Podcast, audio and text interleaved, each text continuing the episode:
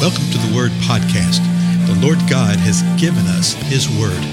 Let us learn it. Let us live it. Let us rejoice in it. Spread the Word.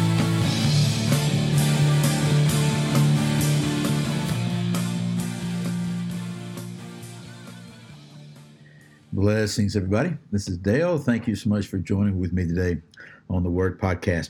We're going to continue our examination of the book of Colossians. We're in the third chapter, and we've gone through the first, uh, see, eight verses. Let me go back and reread those first eight verses because it's just flowing all the way through, okay? So here's verse one. Therefore, if you have been raised up with Christ, keep seeking the things above where Christ is, seated at the right hand of God. Set your mind on the things above, not on the things that are on the earth. For you have died, and your life is hidden with Christ in God. When Christ, who is our life, is revealed, then you also will be revealed with him in glory. Therefore, consider the members of your earthly body as dead to immorality, impurity, passion, evil desire, and greed, which amounts to idolatry. For it is because of these things that the wrath of God will come upon the sons of disobedience. And in them you also once walked when you were living in them. But now you also put them all aside anger, wrath, malice, slander, and abusive speech out of your mouth. So you see what he said in these first eight verses right here is to set your mind on the things above, keep seeking the things above, set aside the desires of your flesh. Consider that you're the members of your earthly body, your physical body, consider it to be as good as dead. Dead to what?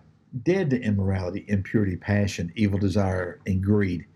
And then he says, put aside anger, wrath, malice, slander, and abusive speech from your mouth. And in the previous couple episodes, uh, we've talked about how uh, these are things which we, if we want to, we can choose to walk into it. If something happens, you can choose whether you're going to respond through anger, you're going to whether you're going to be wrathful, slanderous, abusive. Okay, but he's saying this: set it aside. You're a new creature. You're a new creation. We're about to see more about that. So listen to verse nine. He continues giving his point by point instruction. Do not lie to one another, since you laid aside the old self with its evil practices now, let me just stop right there. Verses 9, 10, and 11 is often the case in Pauline writing, is one sentence. And he's telling them to do some things. I just find it interesting that these folks are born again. These folks are saved. They've been moving within the power of God. Okay? But he's telling them what? Make sure you don't lie to one another.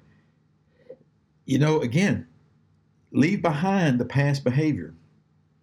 In another portion of scripture, it says, uh, those of y'all who used to be thieves don't steal any longer.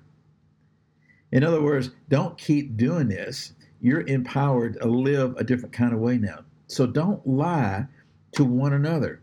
Why? Because you've laid aside the old self with its evil practices, then verse 10, and have put on the new self who is being renewed to a true knowledge according to the image of the one who created him. Let me stop right there.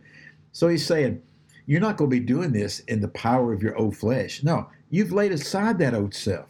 You consider your earthly bodies to be dead when it comes to those desires which would lead you the wrong way. No, set aside that old self and put on the new self. The new self is there. There's several scripture passages about putting on the new self, putting on the armor of God, that kind of thing. Choose that. And then he tells us some things about it. It is being renewed to a true knowledge. Remember what I told you at the very beginning of Colossians, how Paul was addressing issues here with the uh, the Gnostics, okay, the Gnostics, and right here where it says recognition, a true knowledge means to uh, real knowledge, and it's epignosis. That's where that that gnosis word is buried within there. They were being tempted with the knowledge that people were coming in. Remember this thing he was saying, hey, who's defrauding you on this stuff? They're robbing you of who you really are. Don't let them do this. Okay? Don't do this at all. This is the true knowledge. You're being renewed in the true knowledge according to the image of the one who created him. See, in the beginning, you go back to Genesis, you find out that we are made in the image of God. This is absolutely, totally true. Not only are we made in the image of God, we are made to be imagers of God. And this is far more than just being a reflection of Him. Okay, there is that element, yeah. But it's far more than that. We actually manifest God everywhere we go because Father, Son, Spirit live within us. And we have a choice. Are we going to manifest the presence of the Lord through the new self? Or are we going to manifest and resurrect the old man with the anger and wrath and all the sins that we've just seen? He says, No, put on this new self according to the image of the one who created him.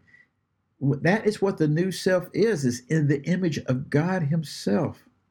And then he tells us in verse 11 uh, uh, something really interesting here, which again, as mentioned in several places in Paul's writing in the scripture, but it gives us insight to what some of the struggles were. You know, quite often in the biblical letters, we're not told, okay, here is what I heard is going on with you. Here's what you should do. Now, sometimes Paul does say that. He'll say, hey, I've heard, you know, and then he'll address the issue. But a lot of times he just tells us the truth. And by telling us the truth, we can sort of extrapolate what the issue was. Listen to verse 11. Speaking of this renewal, a renewal in which there is no distinction between Greek and Jew, circumcised and uncircumcised, barbarian, Scythian, slave and free men. But Christ is all and in all. so what do you think the issue was right here? Yeah, there was there, there were people coming in, particularly the ones I mentioned earlier, the Judaizers. They were coming in and say, "Well, yeah, it's fine. You know, a Greek can become a believer, but first you must be a Jew." And some would actually go as far as saying, "Well, you must be circumcised first. And that was dealt with very, very early uh, part of the church. In Acts 15, you see that they decided, no, you don't have to do that. Okay. And so what he's saying here, it doesn't matter whether you're a Jew or Greek, you're circumcised or uncircumcised, even if you're the worst of the barbarians, the Scythians, whether you're a slave or whether you're a free man, Christ is all and in all. When you believe he is in you and Christ is all of all, there's no distinction between anybody. This was actually not only uh, mind and earth shattering, but the shattering to society, and it still is today. It still is today.